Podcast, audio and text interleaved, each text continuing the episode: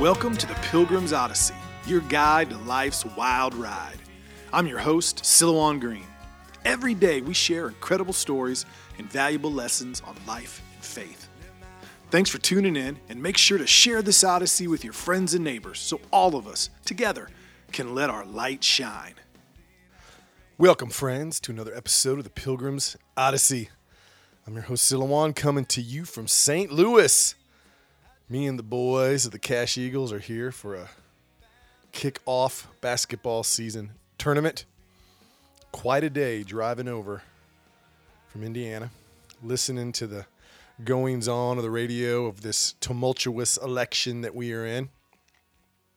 Now, one thing I did before I left yesterday, I mentioned how they had found seven people in Wisconsin who are dead who had voted.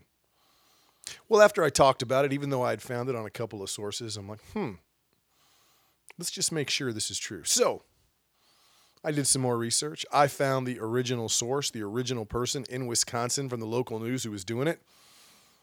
It's even worse than what I said. Basically, what had happened this guy started going through the Wisconsin voter database, entering names of dead people to see what their status was in there and he started finding the names of dead people who were registered to vote and had voted absentee. Now, think about it. You're wondering what's going on with this election. How much cheating is going on? Well, there's no way Wisconsin's the only state you could pull this off. You find a dead person in the voter rolls, and most states don't do a good job taking those names away, especially Democratic states and then you get an absentee ballot or you get a ballot sent to them, which some of these dates did, and you just fill in the information and you send it in, and who's checking whether you're dead or alive? Who's checking an ID?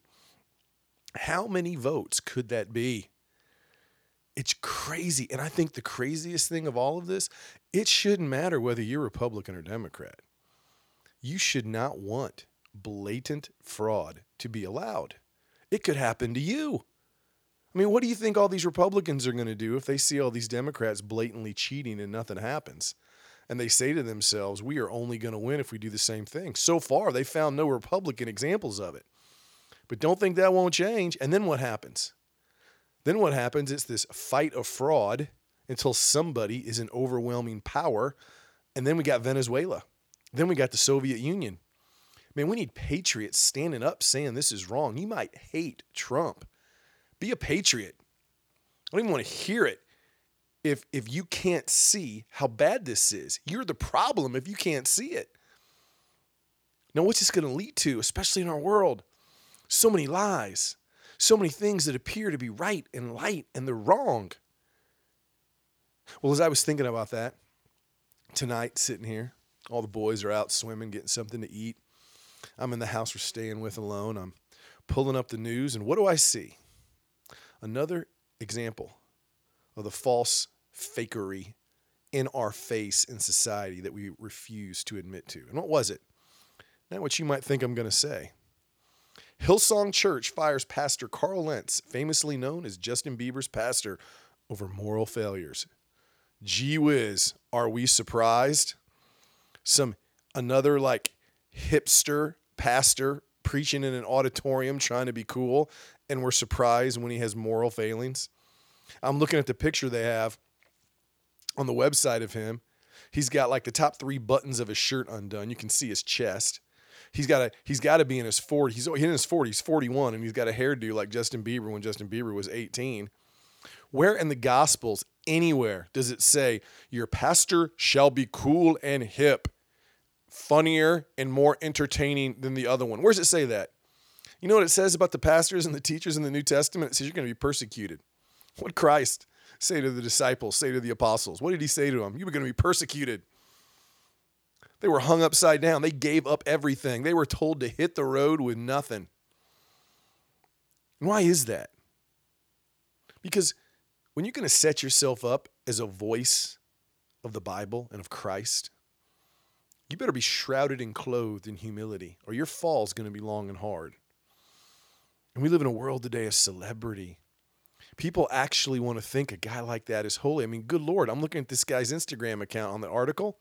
He got a picture. Here he is, a pastor of a church, and he, he's got a picture in a tux. Standing next to him is his wife with her breast showing and a slit in her in her dress, like almost up to her crotch. Then he's got his little son in a suit. Then he's got his daughters in low cut sleeveless dresses. Oh, it just exudes humility. Oh, it just exudes Christ like behavior. No, it looks like a guy who wife swaps. Look, look, looks like a guy that looks in the mirror in church wondering, you know, if he's going to be able to cover that zit on his forehead instead of what he's going to say from the Word of God. It's that blatant. We got to call that stuff out, my friends. Enough.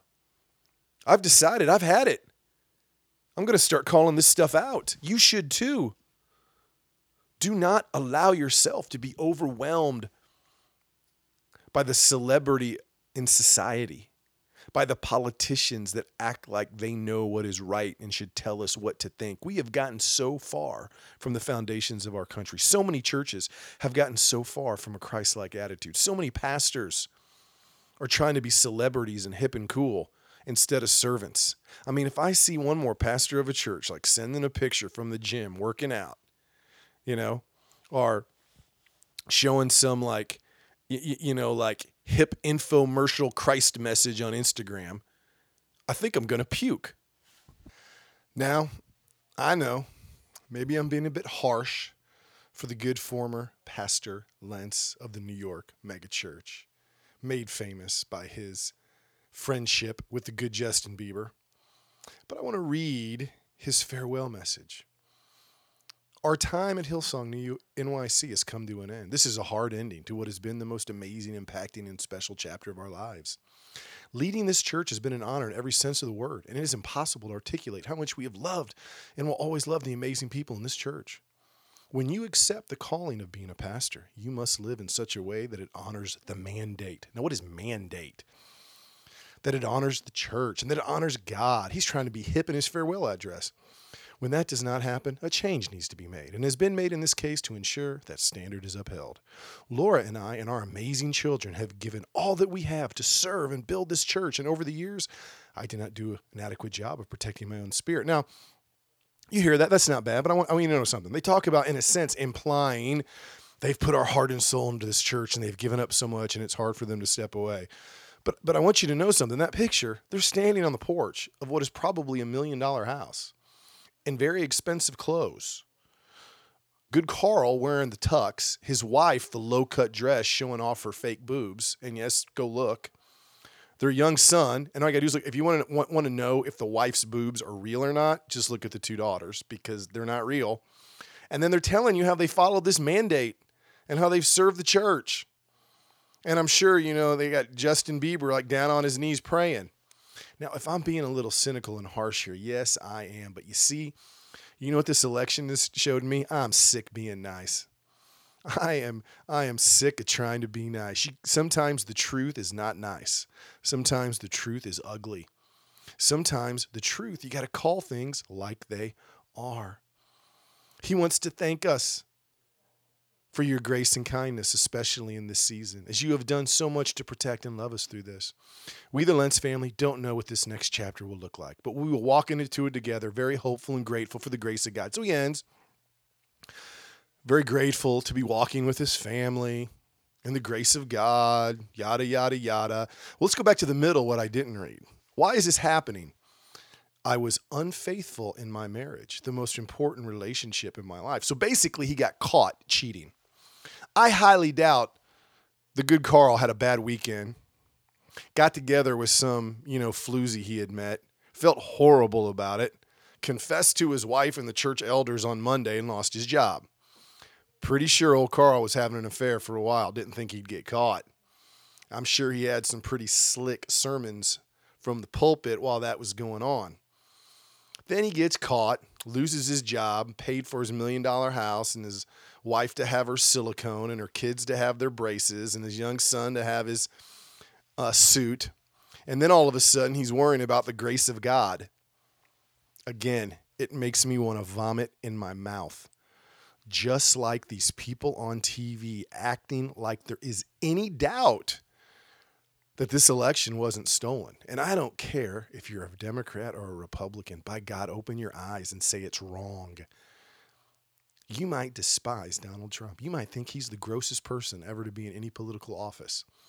But what's happening in Pennsylvania and in Nevada and in Arizona and in Wisconsin and in Michigan is it, it'll change the course of our country. It's happening in front of our eyes. You open your eyes, you see the people, whether it's the person who found the dead people voting, whether it's the postal service employee that's become a whistleblower and said he was told told to backdate ballots so they could go in, whether it is the Democrat who at an election headquarters saw fraud going on and when he put it on YouTube, they took it down. Get mad. Get fired up. Call truth for what it is before it is too late. Before it is too late. Good night, Carl Lentz, pastor of Hillsong. May your tuxedo always look good. May you always be proud of your wife's false breasts. May your young girls grow up for the same ambitions, and they may someday cut on their own chests. May your little boy be as cool as you are someday, and maybe he'll lead a church and talk about how their path has been difficult, yet the grace of God has brought him there.